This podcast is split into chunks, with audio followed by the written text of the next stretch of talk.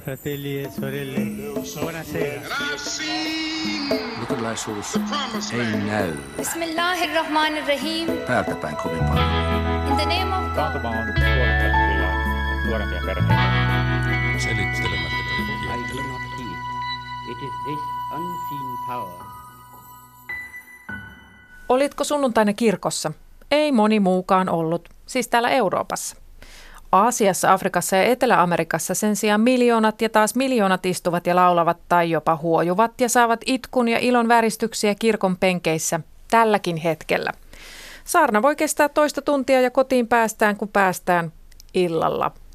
Horisontti suuntaa tällä kertaa katsensa Aasiaan ja kysyy, mitä lännen kirkot voisivat oppia Aasian kristityiltä. Tulee nimittäin aika, ja on jo nyt, että lähetystyötä tekeekin kiinalainen täällä Pohjolassa. Siitäkin huolimatta, että moni valkoinen mies luulee edelleen omistavansa yksinoikeuden viisauteen ja sen vientituotteistamiseen. Kuuntelet uskontojournalismin erikoisohjelmaa Horisonttia. Kanava on Yle Radio 1 ja toimittajina on Anna Patronen. Ja Samuli Suompaa. Niin, tänään kysymme, että mitä eväitä suomalaiset kristityt voisivat uskoonsa saada kaukomailta, jos siis malttaisivat kuunnella. Studiossa on kolme kaukomatkaa ja tervetuloa Vuosaaren seurakunnan pastori, teologian lisensiaatti Marketta Antola. Tervetuloa vastikään lähetysseuralle Mekongin alueen aluepäälliköksi lähtevä, juuri nyt oikeastaan lähtevä Olli Pitkänen ja tervetuloa myöskin dosentti sekä piispään kokouksen pääsihteeri Jyri Komulainen. Niin Marketta Antola, aloitetaan sinulla ja Kiinalla. Olet siis ollut lähetystyössä Kiinan tasavallassa, Taivanissa. Millaista se oli? Mm, Kiinassa on ja, ta- ja Taivanilla on ihmiset hirveän ystävällisiä.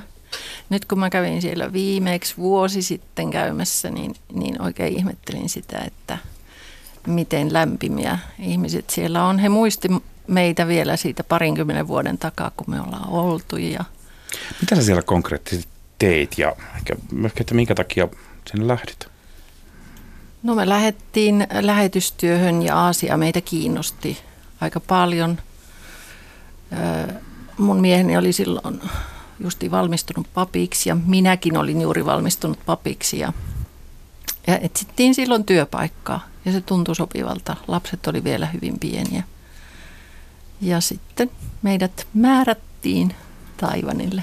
Niin se vielä tästä lähetystyöstä, kun lähetystyöstä työtä on niin kovin monenlaista lähellä kehitysapua ja muuta. Oliko tämä teidän lähetystyö luonteelta enemmän kehitysapua vai ihan sananjulistamista? Tämä oli ihan nimenomaan papin paikkoja. Siis Taivanilla ei tarvittu siihenkään aikaan niin mitään kehitysapua varsinaisesti, mutta seurakuntiin tarvittiin pappeja.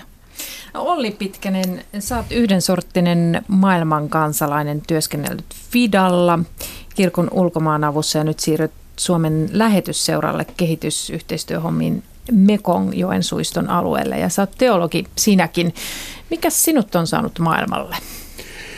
No, kai se jonkunlainen herääminen siellä ö, varhaisessa tai nuorempana oli tähän tällaisiin ö, ö, kehitysmaiden kysymyksiin herätti sen voimakkaan kiinnostuksen tehdä siellä jotain, jotain jota pystyisi niin ehkä parantamaan vähän sitä maailmaa, missä me eletään. Ja kyllä se semmoinen syvä kutsumus on aina ollut tuonne maailmalle, että sitä kautta sitä on nyt tullut sitten pyörittyä eri puolilla mm. maa, tätä palloa. No minkälainen sinun kontakti on ö, kauko-idän alueen kristinuskoon, ehkäpä tänne Kiinaan?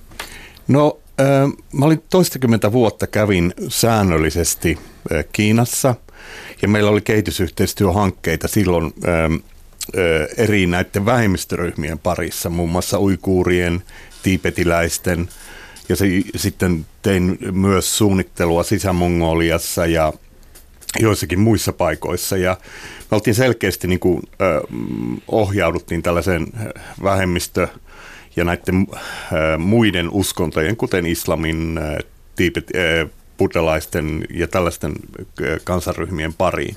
Mutta sen lisäksi mulla on semmoinen kokemus, että mä oon myös käynyt Kiinan sisäministeriössä pitämässä jonkun verran joitakin luentoja esimerkiksi tällaisesta länsimaalaisesta kansalaisjärjestötoiminnasta ja se, se on semmoinen mielenkiintoinen kokemus omassa elämässäni Pekingistä.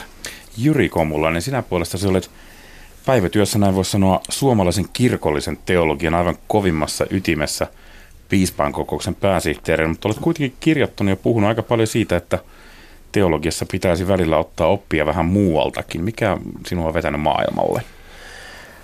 Aikanaan itse lähdin opiskelemaan jatko-opintoja niin, että suuntasin niitä intialaiseen teologiaan ja siinä vaiheessa pääsin kirkkojen maailmannoston stipendiaattina vuodeksi Bangaloreen Etelä-Intiassa. Ja se oli semmoinen silmiavaava kokemus, että ymmärsin, että mä en ollut siirtynyt mihinkään teologiseen kehitysmaahan, vaan mä olin siirtynyt Intian hyvin vanhaan ja arvostettuun ekumeeniseen seminaariin, jossa kävi paljon enemmän amerikkalaisia professoreita ja muita matkailijoita kuin esimerkiksi Helsingin yliopistossa, ainakin mun silloisen kokemuksen mukaan. Eli minusta tuntui, että minä siirryin reunalta jonkinlaisen teologisen maailman keskukseen. Ja se oli hämmentävä asia. Ja sitten kun aloin lukemaan ja tutkimaan intialaista teologiaa, huomasin, että siellä oli hyvin innovatiivista ja uudenlaista näkökulmaa kristinuskon moniin kysymyksiin. Totta kai sielläkin tehdään semmoista tavanomasta teologiaa, mutta jos ottaa ne kirkkaimmat huiput, mitä Intiassa on kirjoitettu. Olet nimenomaan tutkinut intialaista kristillistä teologiaa ja tehnyt väitöskirjankin Raimon Panikkarin teologiasta.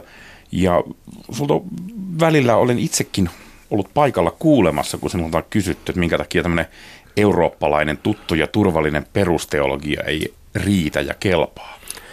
Siis Euroopassa on tehty merkittävä teologinen työ. Koko kristinuskon historia on eurooppalaisen teologian leimaamaa. Siitä huolimatta taivan alussa kristinuskon levisi totta kai myös itäisille suunnille ja esimerkiksi Intiassa on tänä päivänä pitkä jatkumo Tuomas kristittyjen elämässä ää, niin, että kristityt ovat olleet Intiassa jo sieltä ensimmäisistä vuosisadoista. Mutta siis jostain syystä ylipäänsä kaikessa tällaisessa, voisiko sanoa, tieteen ja humanististen tieteiden kehityksen noin pitkässä katsannossa Eurooppa on ollut kärjessä. Niin se on ollut teologiassakin omien kysymyksenasettelunsa takia. Mutta nyt tilanne on muuttunut. Enemmistö kristityistä asuu muualla kuin Euroopassa. Eurooppalaisessa teologiassa on muotoutunut tietty diskurssi, tietty tapa keskustella ja puhua kristinuskosta, mutta kun me mennään vaikka Aasiaan, Afrikkaan tai latinalaisen Amerikkaankin, löydetään yllättävästi sellaisia tapoja painottaa asioita, jotka eivät ole ihan sen eurooppalaisen, voisiko sanoa, perinteisen kristikunnan kielenkäytön mukaisia. Ja se on jännittävää, sitä tarvitaan. Tulee mm. uusia ajatuksia. Eihän nyt missään umpiossa pidä tehdä yhtään mitään. No niin, nyt kun me puhutaan siitä, että miten suomalaiset kristityt voisivat saada uskoonsa, mitä suomalaiset kristityt voisivat saada uskoonsa kaukomailta, niin miten kristinusko voi teille tutuissa maissa? Aloitetaan siitä Kiinasta, Olli Marketta. Miten se elää ja voi? Tiedämme, että Euroopassa se jollakin tavalla näivettyy, mutta entäpä tuolla Aasiassa? Niin, kyllä se, mit, mitä mä oon nähnyt tuolla niin kuin Kiinassa ja ylipäätänsä Aasiassa ja muuallakin, niin kuin Jyri tuossa mainitti, niin on se, että kun tavallaan olla kristitty maassa, jos, jonka arvomaailma on lähtökohtaisesti ateistinen ja se tavallaan lähetään tämmöistä materialismin pohjalta, niin sehän vaatii jo itseltään siltä ihmiseltä, joka haluaa olla Kristuksen seuraaja. Että siinä on niin kuin vahva motivaatio, vahva ö, antautuminen sille asialle. Ja kyllä mulla semmoinen kuva on esimerkiksi Kiinasta tullut se, että ne kristityt, ne on niin kuin tosissaan. Ja heille on niin kuin tavallaan arkipäivää se, että eletään lähellä, lähellä Jumalaa ja halutaan niin kuin antaa siihen koko elämä täysillä. Ja Mä tav- tavallaan, mulla välillä aina täällä tulee lännessä Suomessakin semmoinen olo, että me ollaan jotenkin niin kuin ajauduttu semmoiseen tilanteeseen, jossa meillä on niin paljon vaihtoehtoja, että meidän elämä on vaihtoehtojen täyttämä ja meillä ei ole niin nuukaa sitten materialismista ja kaikista muusta on tullut sitten meidän niin kuin Jumala, vaikka me, me nyt sitä kutsukaan Jumalaksi. Ja sen takia meillä ei ole ehkä semmoista niin syvää sitoutumista eikä motivaatiotakaan samalla tavalla kuin mitä niin kuin näkee Kiinan kristityillä olevan. Ja mä olin just tänään, ky- kysyin tuossa tietyllä alueella Kiinassa, missä mulla on tuttuja kristittyjä, että miten heidän niin kuin elämä tänä päivänä menee ja se tuntuu olevan, että ne rajoitukset vaan kasvaa ja se menee yhtä tiukemma, yhä tiukemmalle heidän elämänsä. Ja kyllä se niin on niin kuin peilin katsomista siitä, että mi, mikä, mitä tämä meidän kristillisyys ylipäätänsä täällä lännessä on? Marketta, sun kokemuksessa Toisa- käsitys. Toisaalta, toisaalta mä sitten ajattelen silleen, niin, että jos historiallisesti katsoo, katsoo sitä, niin että miten niin kuin 50-luvun alussa, jolloin kommunistihallinto tuli Kiinaan, niin silloinhan puhuttiin, että siellä olisi vain 100 000 kristittyä, hieman yli. Ja tällä hetkellä arvioidaan, että siellä on 30 miljoonaa kristittyä.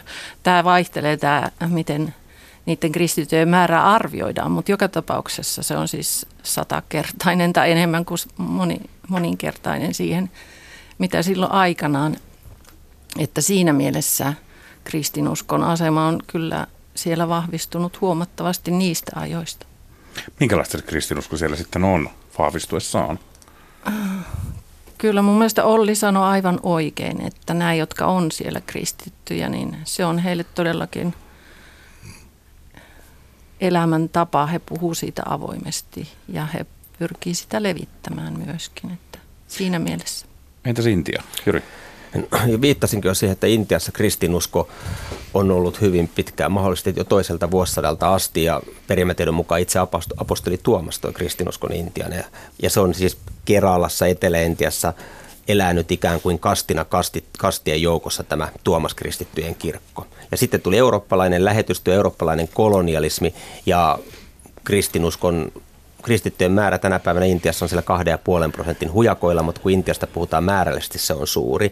Ja se, mikä on kiinnostavaa, että Intiassa on alueita, Koillis-Intiassa, jossa kristittyjä on jopa enemmistö väestöstä, heimoalueita.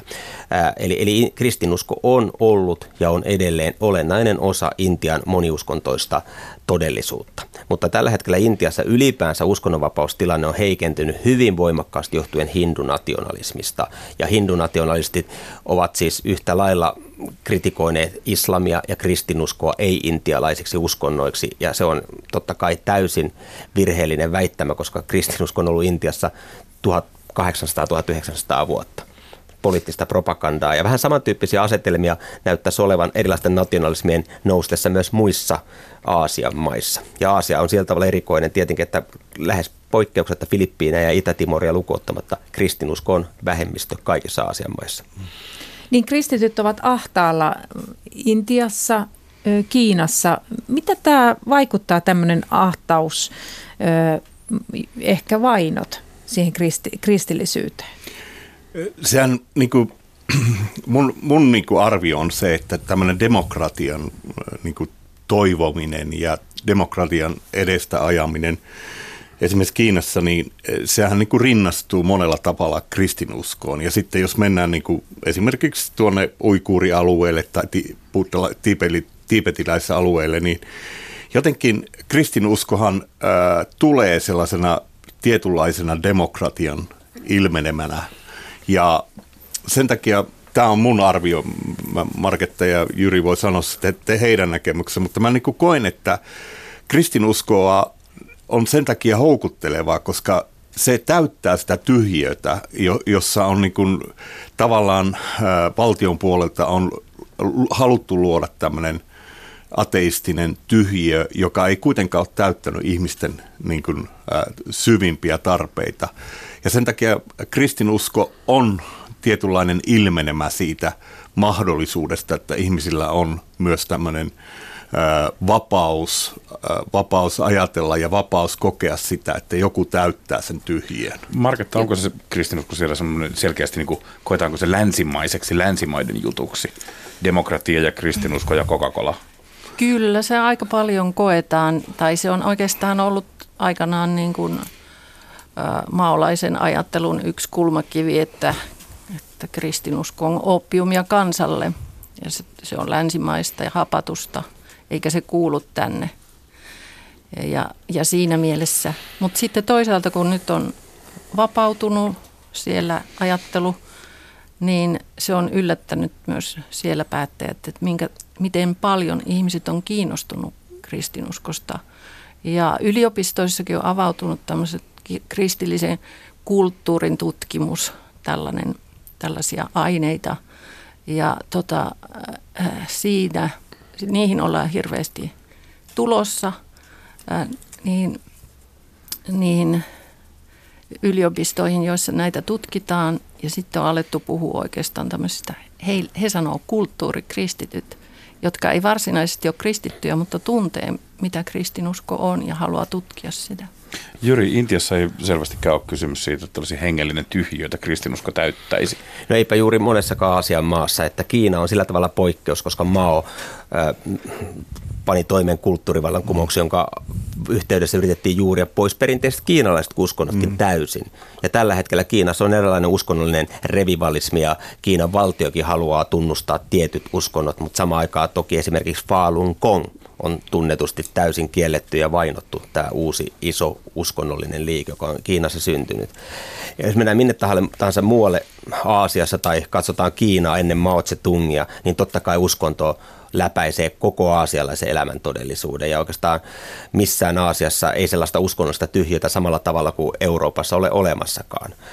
Ja kristinusko on osa useimpien Aasian maiden uskonnollista todellisuutta, vaikka se olisi pikkiriikkenenkin osa. Ja sen takia tilanne on sillä tavalla vähän surullinen, että eurooppalainen kolonialismi toi pitkälti kristinuskon osana sitä imperialismia aikanaan Aasiaan. Ja siinä mielessä kristi, kristinuskon historia Aasiassa on osittain kolonialistinen historia.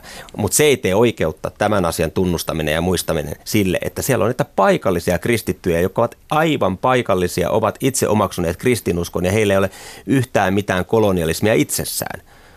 Että tämä on, tämä on erityisesti Aasiassa niin kuin aika ainutlaatuinen tilanne, koska jos katsoo muita maanosia, niin kristittyjen tilastollinen määrä on suuri. Afrikassa kristitty on enemmistö uskonto Sahara eteläpuolessa Afrikassa lähes kaikkialla ja samaten latinalaisessa Amerikassa. Mutta in, Intia ja kaikki muut Aasian maat ovat ehkä sanan varsinaisessa merkityksessä moniuskontoisia. Niin, on ehkä vähän epäreilua puhua Aasiassa, se on niin mm. valtava iso alue tässä maailmassa, mutta miltä se näyttää se kristillisyys Aasiassa, jos puhutaan vaikka nyt siitä Kiinasta, se on helppo, helppo esimerkki Intiasta. Miltä se näyttää ja mikä muoto kristillisyydestä siellä kasvaa? Kun siellä on kaikki muodot, niin tavallaan kysymys, että mm. haluatko, että puhutaan nyt niin kuin katolisuudesta Kiinassa, ja Intiassa vai puhutaanko helluntalaisuudesta puhutaan muusta? Siitä, että mikä kasvaa. Puhutaan siitä, mikä kasvaa. Että jos nyt puhutaan tästä, että kristillisyys on kasvanut niin valtavasti siellä, niin on, siellä on esimerkiksi tämä kotiseurakuntaliike. Puhutaanko siitä? Kyllähän niin kotiseurakuntaliikkeessä, mitä mä oon seurannut sitä, niin on selkeästi tämä karismaattisuus on hirveän niin oleellinen osa. Siis, että si, si, siinä piirissä niin kuin sairaiden puolesta rukoileminen ja tämmöinen, se on niin kuin arkipäivää. Se ei ole tavallaan tämmöinen niin kuin länsimaalainen show-tuote, jossa se tuodaan, niin kuin, että nyt tulee parantumaan, vaan se on enemmän semmoista niin kuin geneeristä siellä niissä seurakunnissa tapahtuvaa tapahtuvaa ja totta kai sitä, ei sitä nyt pysty niin totaalisesti arvioimaan, mutta siis täl, tällainen kuva mulla on tullut, että se juuri tämä ihmeet ja merkit on yksi merkittävä tekijä ollut näissä kotiseurakuntien keskuudessa siinä kasvussa. Jos kyse on tällaista karismaattisesta ja aika vapaasta ja villistäkin kristillisyydestä, mistä tämä kiinalainen seurakuntaelämä nimenomaan näissä kotiseurakunnissa – ammentaa sen opetuksen. Siis verrattuna Suomeen, jossa on valtion ylläpitämissä yliopistoissa rumasti sanottu pappiskoulutusjärjestelmä, koulutetaan teologia yliopistoissa, joista kirkko saa sitten valita, valita teologisia ja, ja aika laillakin ohjeistaa sitä, että millaista luterilainen kristillisyys Suomessa on. Mistä nämä, tämä, nämä kotiseurakunnat ammentaa sen opetuksen, Marketta? No se on mun mielestä niin kuin pitää nyt katsoa tässä sitä historiaa, että 70-luvulla oli kaikki uskonnollisuus kielletty ja kaikki uskonnollinen kirjallisuus tuhottiin. Ja ei ollut seminaareja, joissa pappeja olisi koulutettu ja vihitty. Ja kun tultiin 80-luvulle ja sitten tämä kaikki vapautui jollain tavalla, niin ei ollut opetusta eikä ollut pappeja. Vanha, 80-luvulla oli 80-vuotiaita pappeja josta johtuen niin ensimmäiseksi ruvettiin painamaan raamattuja. Että kyllä raamattu on sitten loppujen lopuksi se, niin kuin se pääasiallinen Hyvin luterilainen ajatus. Että... Kirja, josta mm. tota, niitä oppeja johdetaan, mutta toisaalta, koska ei ole semmoista ää, seminaariopetusta ollut eikä koulutusta näille papeille, niin se saattaa olla hyvinkin villiä se sitten se teologia, mitä siellä on. Jo, joo, pitkällähän siinä niin näkee, että se on niin maalikoitten johtamaa, jossa sitten eh, joissakin seurakunnissa, mitä mä oon seurannut näitä kotiseurakuntia, niin heillä on kyllä niin vierailevia eh, raamatun opettajia, jotka on koulutettu, jotka käy siellä tavallaan kouluttamassa näitä pastoreita ja työntekijöitä. Mutta että niin kuin Marketta sanoi, että kyllähän se, siellä mahdollisuudet on aika villinkin toimintaa. Mm. Hei, puhutaan nyt siitä, että mitä, mitä teidän mielestä länsimaiset kristityt voisivat oppia Aasian kristityiltä? Jyri, no ensimmäinen lähtökohta on se, että jos me katsotaan Aasiaa, mutta tämä pätee myös pitkälti latinalaisen Amerikkaan ja Afrikkaan ylipäänsä niin sanottuun globaaliin etelään, niin kristityt näissä yhteiskunnissa elävät paljon lähempänä samaa todellisuutta kuin Uuden testamentin tekstit kuvaavat.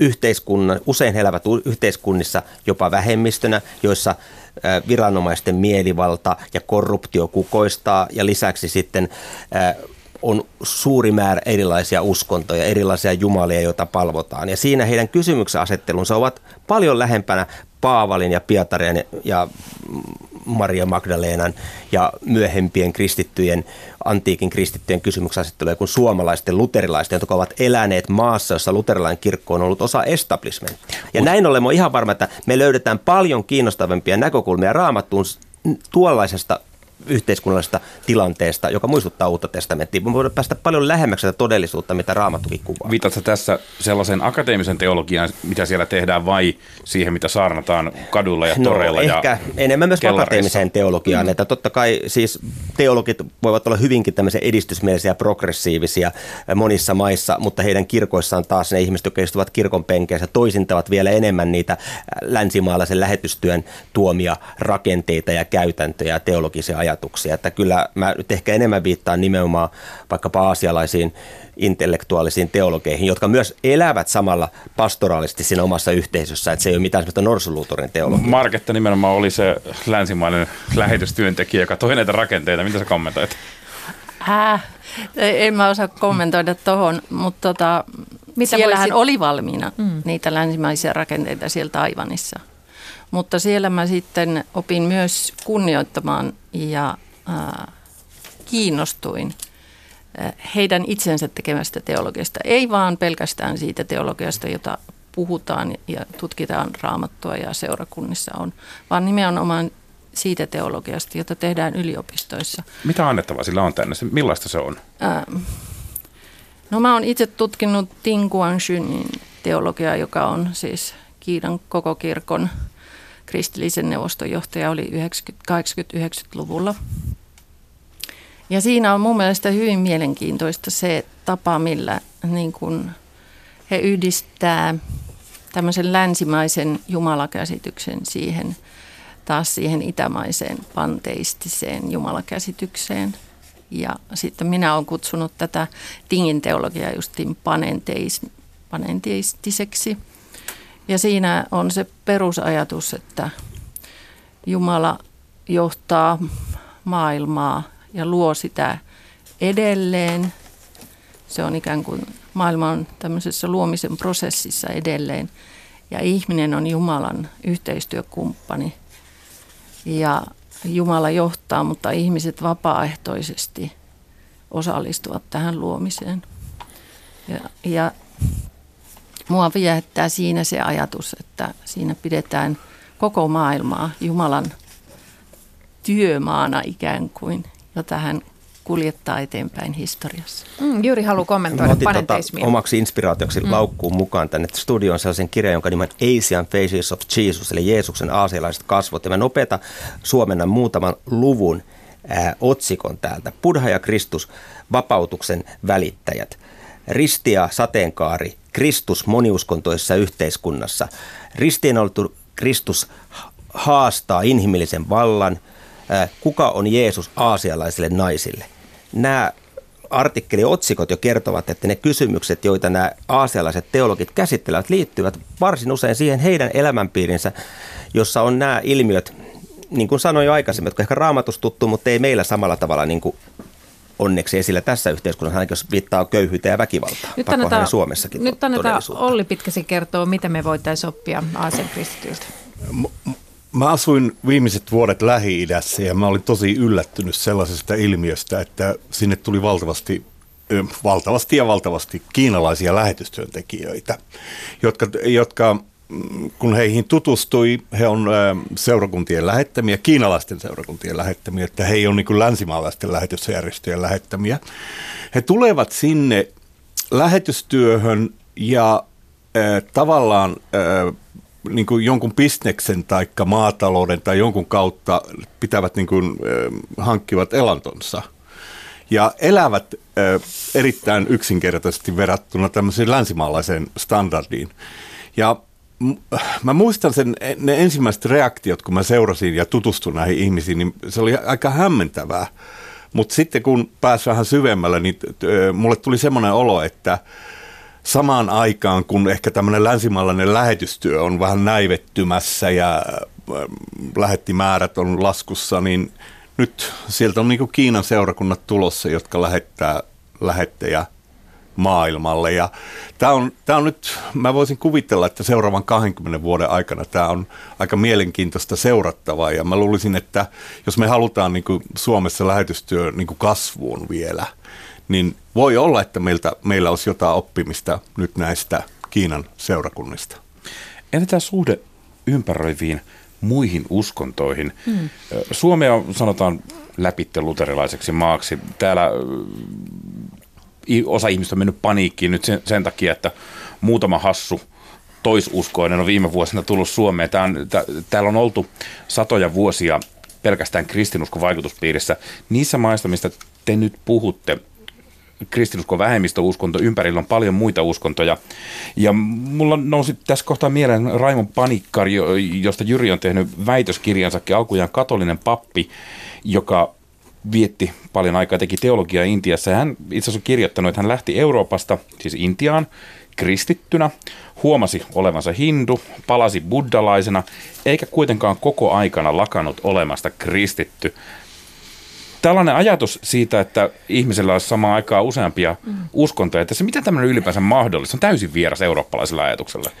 No, tämä on hyvin kiinnostava kysymys, joka tulee Aasiassa erityisesti esille. Jos ajatellaan vaikka tavallista japanilaista, niin käytännössä hän elää siis shintolaisuuden ja buddhalaisuuden opetusten ja käytäntöjen mukaan, riippuen siitä, missä elämäntilanteessa hän on. Eli hänellä on tavallaan tämmöinen tietynlainen kulttuurinen hybridi-identiteetti. Nämä molemmat ainekset on punoutuneet japanilaiseen kulttuuriin. Ja tavallaan me, sitten taas mä itse tiedän, että esimerkiksi Intiassa on paljon sellaisia hinduja, jotka käyvät esimerkiksi katolisilla pyhivaisuuspaikoilla ja palovat käytännössä Jeesusta. Eli tämmöisen niin uskonnollisella rajapinnolla on kiinnostavia ilmiöitä. Ja jotkut aasialaiset teologit ovat nimenomaan ottaneet teologisen pohdintansa kohteeksi tämän mahdollisuuden. Ja mitä se tarkoittaa. He antavat erilaisia tulkintoja. Esimerkiksi Intiassa oli sellainen nationalistismielinen hindulainen, hindulainen joka kääntyi kristityksi 1800-luvun lopulla, joka tunnetaan nimellä Brahma Pandhav Upadhyaya, ja Brahma Pandhav Upadhyaya sanoi olevansa uskontonsa puolesta katolinen, mutta kulttuurisesti hindu, joten hän oli oman identiteettinsä mukaan hindukristitty. Ja tämä on jotain sellaista, että Euroopassa, jonka tavallaan se virallinen todellisuus on putsattu pois muista uskonnollisista vaikutteista kristillisen yhtenäiskulttuurin aikana, ei tuo tätä kysymyksen asettelua esille, vaikka se oli se kysymyksen asettelu, joka oli kristinuskon ensimmäisenä vuosisatona täysin merkityksellinen ja jonka kanssa myös tietyllä tavalla ehkä varhaiskristilliset lähteetkin painiskelee. Ja sen takia tämä, niin kuin, sanotaan, että tässä on yksi tämmöinen kontribuutio, jonka kautta aasialainen teologia tuo meille jonkun sellaisen kysymyksen, joka ei perinteisesti Suomessa ole kovin relevantti ollut. No mikä teidän kokemus on siitä, että voiko olla buddhalainen kristitty ja peilautuuko se kristiusko jotenkin muiden ideologioiden kautta aina? Marketta? Olla. Ainakin Taivanissa oli hyvin tuttu, että siellä on vuosi tuhansia jo ollut taolaisuus, kungfutsalaisuus ja buddhalaisuus rinnakkain ja samassa temppelissä voi olla näiden kaikkien jumalia ja joskus siellä voi olla myös Jeesuskin. Että heille moniuskontoisuus ei ole ollenkaan ollut, ollutkaan Mi- Mitä tästä voitaisiin tuoda Suomeen? Työskentely seurakuntapappina Vuosaaressa, joka on monikulttuuristuva helsinkiläinen kaupunginosa. Perheissä on yhä useammin eri uskontoja. Kuitenkin, jos sä nyt tässä ohjelmassa sanoisit olevasi samaan aikaan muslimia kristitty tai buddhalainen ja kristitty, niin se olisi kantelun paikka. Löytäisit itse hyvin nopeasti tuomiokapitulista selittelemässä puheita. Voitaisiko tästä oppia jotain? Siis esimerkiksi sellaisten perheiden käyttöön, jossa moniuskoisuus on todellisuutta. Niin. Tota, kyllä mulle on käynyt sillä tavalla, että kun on siellä, niin että paitsi että on saanut vaikutteita sieltä, niin myös oma käsitys kristinuskosta on kirkastunut. Että siinä mielessä mä en pystyisi ehkä sanomaan, että voisin olla yhtä aikaa muslimi ja kristitty. Mutta toisaalta mä oon käynyt kyllä keskusteluja muslimienkin kanssa – ja se, että mä oon käynyt keskusteluja heidän kanssaan, on opettanut mua ymmärtämään, että mikä on heidän lähtökohtansa heidän uskossaan. Niin mä oon, mä oon kokenut sen niin, että toi, että mun identiteettini kristittynä on oikeastaan niin kuin kasvanut, kun mä oon tehnyt töitä ja elänyt eri uskontojen keskellä. Mä oon niin kokenut sen. Mutta toi ajatus tuo kulttuurillisesti, mikä Jyri mainitsi, niin Ehkä lähetystyössäkin on ollut se ongelma perinteisesti, että jos joku on vaikka islamilaista taustasta tullut kristityksi tai buddhalaisesta tai hindulaisesta, niin ihmistä ei ole, ihminen ei ole vain muut vaihtanut, sanotaanko sitä uskontoaan, mutta on myös vaihtanut sen kulttuurin, joka välttämättä se kulttuuri ei ole, niin kuin, ei ole mikään pelastusasia, että et, mutta että on niin kuin vaadittu asioita muutettavaksi, jotka ei, jo, jotka ei ole varsinaisesti niin kuin teke, mitään tekemistä kristinuskon kanssa. Ja tässä meillä olisi varmaan aika paljon oppimista niin kuin lännen kirkoilla ymmärtää se, että, että me ei viedä niin kuin lähetystyössä, niin me viedään se evankeliumi, mutta että me ei pyritäkään siihen niin kuin sen kulttuurin muuttamiseen, joka itsessään voi olla tuhans, on tuhansien vuosien vanha ja joka itsessään on, voisiko sanoa neutraali, tai se ei ole niin kuin uskontoon sidottu. Voisiko evankeliumi levittää ilman kolonialismia? Minusta se on yksi asia, mikä me ehkä voidaan aasialaisilta teologilta oppia, tavallaan sen kolonialistisen paketin näkeminen sillä tavalla, mikä on ollut historiassa, että, että meidän tehtävämme ei, nyt mä puhun vaikka missiologista näkökulmasta, mitä minä kirkon työntekijän ajattelen, kirkon missiosta. Meidän tehtävä ei ole viedä kristinuskoa, luterilaista kristinuskoa katekismuksineen jonnekin sellaiseen paikkaan, missä sitä ei ole, vaan meidän tehtävä ainoastaan todistaa Kristuksesta, viedä sinne evankeliumi. Ja se evankeliumi, kuten Uudessa testamentissa sanotaan, on parhaimmillaan hapate, joka hapattaa koko taikinan. Se prosessi ei ole enää meidän käsissämme, eikä siinä prosessissa kannata pelätä sitä, jos joku kokoelmassa hindu ja kristitty. Ajatellaan sitä, että joku kokoelmassa hindu ja kristitty. Ja siinä on jo jotenkin se evankeliumi silloin läsnä hänen elämässään. Se, jos hän kokee jonkinlaisen identiteetin sen rinnalla, joka liittyy siihen hänen hindulaisuuteensa, olkoon se kulttuurinen tai uskonnollinen, meidän on hirveän vaikea näitä erottaa, niin se ei ole nyt se ongelma. Kyllä Kristus on se todellisuus, joka tässä on kristillisen kirkon näkökulmasta olennaista. Niin, mutta onko länsimailla tarpeeksi nöyryyttä ottaa vastaan mu- muualta vai onko se niin, että länsimainen valkoinen ajattelee aina vievänsä viisauden muualle? Et tuleeko tämä kääntymään jossain vaiheessa, kuten Olli tuossa sanoi, että menee 20 vuotta ja kiinalaiset ovat täällä. On se kyllä sillä tavalla kääntynyt. Mä sain itse olla mukana kirkkojen maailmanneuvoston isossa maailmanlähetyksen konferenssissa Tansanian Arusassa viime maaliskuussa. Ja siellä oli hyvin selvästi haluttu antaa ekumeenissa liikkeessä siis lava mm. erilaisille afrikkalaisille, oseaanilaisille ja mm. aasialaisille äänille. Se oli hyvin vähän valkoisia miehiä puhumassa. Se oli ihan tietoinen ratkaisu kirkkojen maailmanneuvostolta. Ja tällä hetkellä tilanne on se, että näiden ekumeenisten järjestöjen kautta me saadaan sellaisia vaikutteita sitä tietoisuutta, että enää teologiaa tai kirkollista todellisuutta ei määritä eurooppalaiset teologisesti koulutetut miehet, vaan me ollaan ikään kuin yhdessä kaikki kristittynä vuoropuhelussa ja muodostetaan globaali Jeesuksen seuraajien verkosto. Entäs eurooppalainen teologisesti koulutettu nainen, Marketta? Onko meillä nöyryyttä? Mm, mun mielestä on kyllä semmoinen monimutkainen kysymys, että ihmisyyteen kuuluu itsekeskeisyys. Ja äh, jos me olemme korkeasti koulutettuja luterilaisia, niin meidän käsitys on aika luterilaisuuskeskeinen. Ja sitten saatamme viedä vähän sen luterilaisuuden mukana sitä omaa käsitystämme maailmasta liikaakin, että olisin tavallaan kriittinen siihen, miten pystymme olemaan viemättä kulttuuria ja viemään vain evankeliumia. Mitä se oli? Niin, kyllä väkisin me aina viedään sitä omaa kulttuuriamme, mutta jos me, meissä löytyisi sellaista nöyryyttä edes, että me haluttaisiin kuunnella, ja toi, esimerkiksi tuo Arussan konferenssi, mistä Jyri mainitti, niin se on niin hieno tilanne, jossa äh, sanotaanko tuollaisella organisaatio, organisaatiotasolla ymmärretään, että nyt me halutaan tuoda ne eri äänet kuuluviin. Ja mä oon näke, näkevinäni, että tätä on tapahtumassa kristikansan keskuudessa enen, enemmän ja enemmän. Ja, mutta se, samaan aikaan mä kuitenkin peräänkuulutan, että meidän ei kuitenkaan pidä tällaisina suomalaisina kristittynä kuitenkaan sanoa, että no eihän meitä enää tarvita. Kyllä mun mielestäni meitä tarvitaan, mutta se, me, me tuodaan se oma panoksemme siihen kokonaisuuteen, mutta ei enää ylhäältä päin, hmm. vaan osana sitä kokonaisuutta. Ja mä uskon, että siinä, siinä kokonaisuudessa syntyy se teologia ja lähetystyön koko tulevaisuuden idea, jossa me yhdessä niin kuin tehdään tämä teologia. Meitä ei enää tarvita, meitä tarvitaan, mutta meitä ei enää tarvita tässä ohjelmassa. Aikamme on lopussa. Kiitoksia teille. Kiitos. Kiitos. Helsingissä toimii kiinankielinen messuyhteisö evankelis-luterilaisen kirkon sisällä. Kiinankielistä seurakuntaa Kallion Alppilan kirkossa luotsaa Paulos Huang. Hän on melkein 30 vuotta sitten Suomeen muuttanut filosofian ja teologian tohtori, Helsingin yliopiston dosentti, joka kasvoi konfutselaisessa kodissa, mutta alkoi löytää vastauksia kysymyksiinsä kristinuskosta varhaisessa aikuisiässä. Kiinankielisessä yhteisössä käy viikoittain noin 200 ihmistä. Heistä suurimman osan Paulos Huang on itse kastanut kristityksi. Tämä johtuu siitä, että monen kiinalaisen maahanmuuttajan tausta on ateistinen. Kiinankielinen seurakunta on temperamenttinen ja lämminhenkinen paikka, jossa uskaltaa näyttää tunteet ja vähän höpötelläkin. Okei, se edellä on Suomessa niin, kuin niin tarkkaa se ajakäytössä. Pitää saada 10 minuuttia tai 15 minuuttia välillä. Ja Kiinassa kyllä ne odotetaan tunniksi saarna, mutta kuitenkin en mä, niin, en mä saarna niin pitkään Suomessa. Mä tarkoitan, jos Kiinassa se on pakko pitää olla tunni tai pari tunni saarna. Joo. Tämä on niin yksi juttu, niin kuin sanakeskeinen.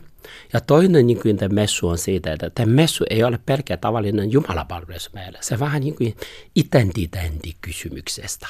Eli saamme olla kiinalaisena niin kuin itkemään, iloitsemaan keskustelemaan ja höpöttelemään. Niin kuin, tämä on niin kuin semmoinen to, to, tosi tärkeä juttu.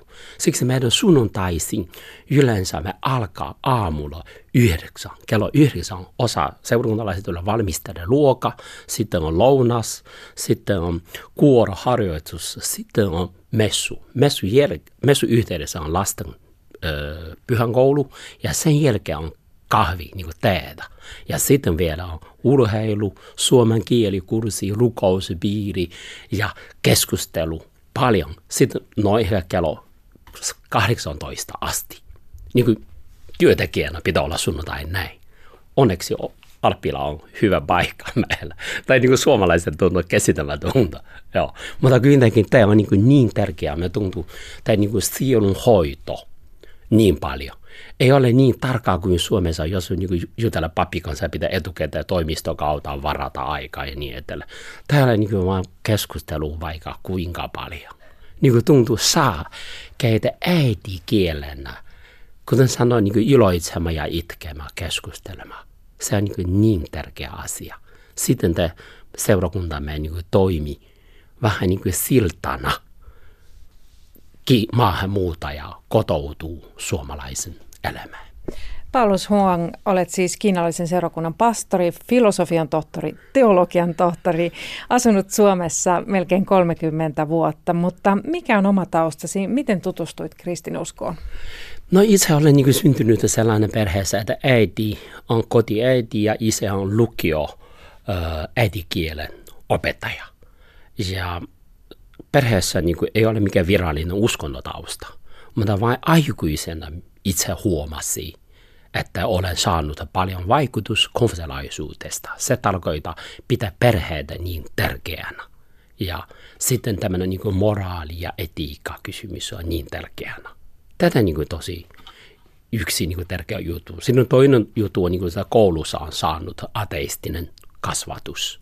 Ja sit, siksi tuli semmoinen niin ristiriitainen olo, että niin kuin luonnolta, että en uskonut Jumala, mutta pelkäsi paholaisia. En tiedä, mitä tapahtuu kuoleman jälkeen. Mutta virallisesti niin kuin ideassa on siitä, että on ateistinen. Sitten tulee niin semmoinen hassu, ristiriitainen olo.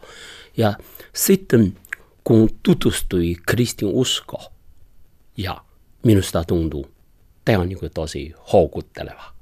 Erityisesti luterilaisuudessa tämmöinen paradoksillinen, niin ihminen haluaa vapaa, mutta en pysty. Niin haluaa ikuisuuden, mutta on rajallinen. Niin kuin jotain tämmöinen ongelma ja vaikeus. Sitten huomasin, että kristin usko on tosi niin kuin auttanut, vastannut minun kysymykseen. Paulus Huang, mitä sitten länsimaat voisivat oppia Kiinan, Kiinan kristityiltä? En tiedä, voiko ne sanoa, kun Suomessa näin vastata teidän kysymys, onko te ansa.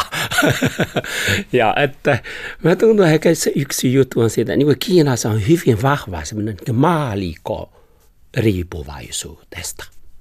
Eli isossa seurakunnassa on tosi vähän työntekijä, mutta kuitenkin kristitty.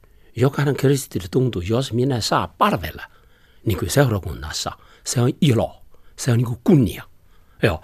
Esimerkiksi täällä Helsingissä myös meidän seurakunnassa tosi vain minä ja toinen avustaja. Me vaan kaksi työntekijää, mutta meidän niin työtä ei niin paljon. Siksi että suuri osa niin työ on tämä maalikko käsissä.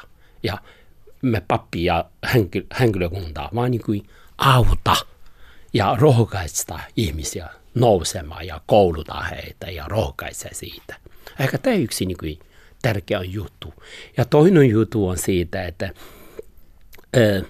Minusta tuntuu, että Suomessa tai länsimaalaisuudessa kirkko anna perille moderni liika. Niin kuin ei uskalla niin kuin pitää kirkkoa omaa, niin kuin, mitä sanotaan, mielipiteensä. Pitää yrittää miellyttää yhteiskuntaa. Mutta me tuntuu, niin että kiinalaisessa kulttuurissa just tätä kirkkoa on niin erilainen kuin yhteiskunta. Siksi ihmisiä on houkutteltu ja ihmiset kaipaa. Entä sitten, jos ajattelet yliopistotasolla, niin millaista teologiaa Kiinassa mahdollisesti tehdään yliopistotasolla? Minusta tuntuu tässä niin keskity kolme asiaa. Ykkönen on poliittinen teologi. Se niin kuin keisari ja Jumala. Kuka on suurempi? Mikä se suhde pitäisi olla? Niin kuin Kiinassa – vaikka nyt ei ole keisari enää, mutta se yksi puolue on vähän niin kuin keisari. Tätä juttu pitäisi niin kysyä. Eli kiinalaisena kristitynä pitäisi todistaa, että vaikka minä olen kristity, minäkin rakastaa Kiina. Niin kuin tällainen kysymys, tämä on niin kuin, tämä tahakaan annanut kiinalaiselle kristitylle. Tämä on niin, kuin, niin tärkeä juttu. Ja toinen juttu on semmoinen niin kuin kulttuurillinen teologi.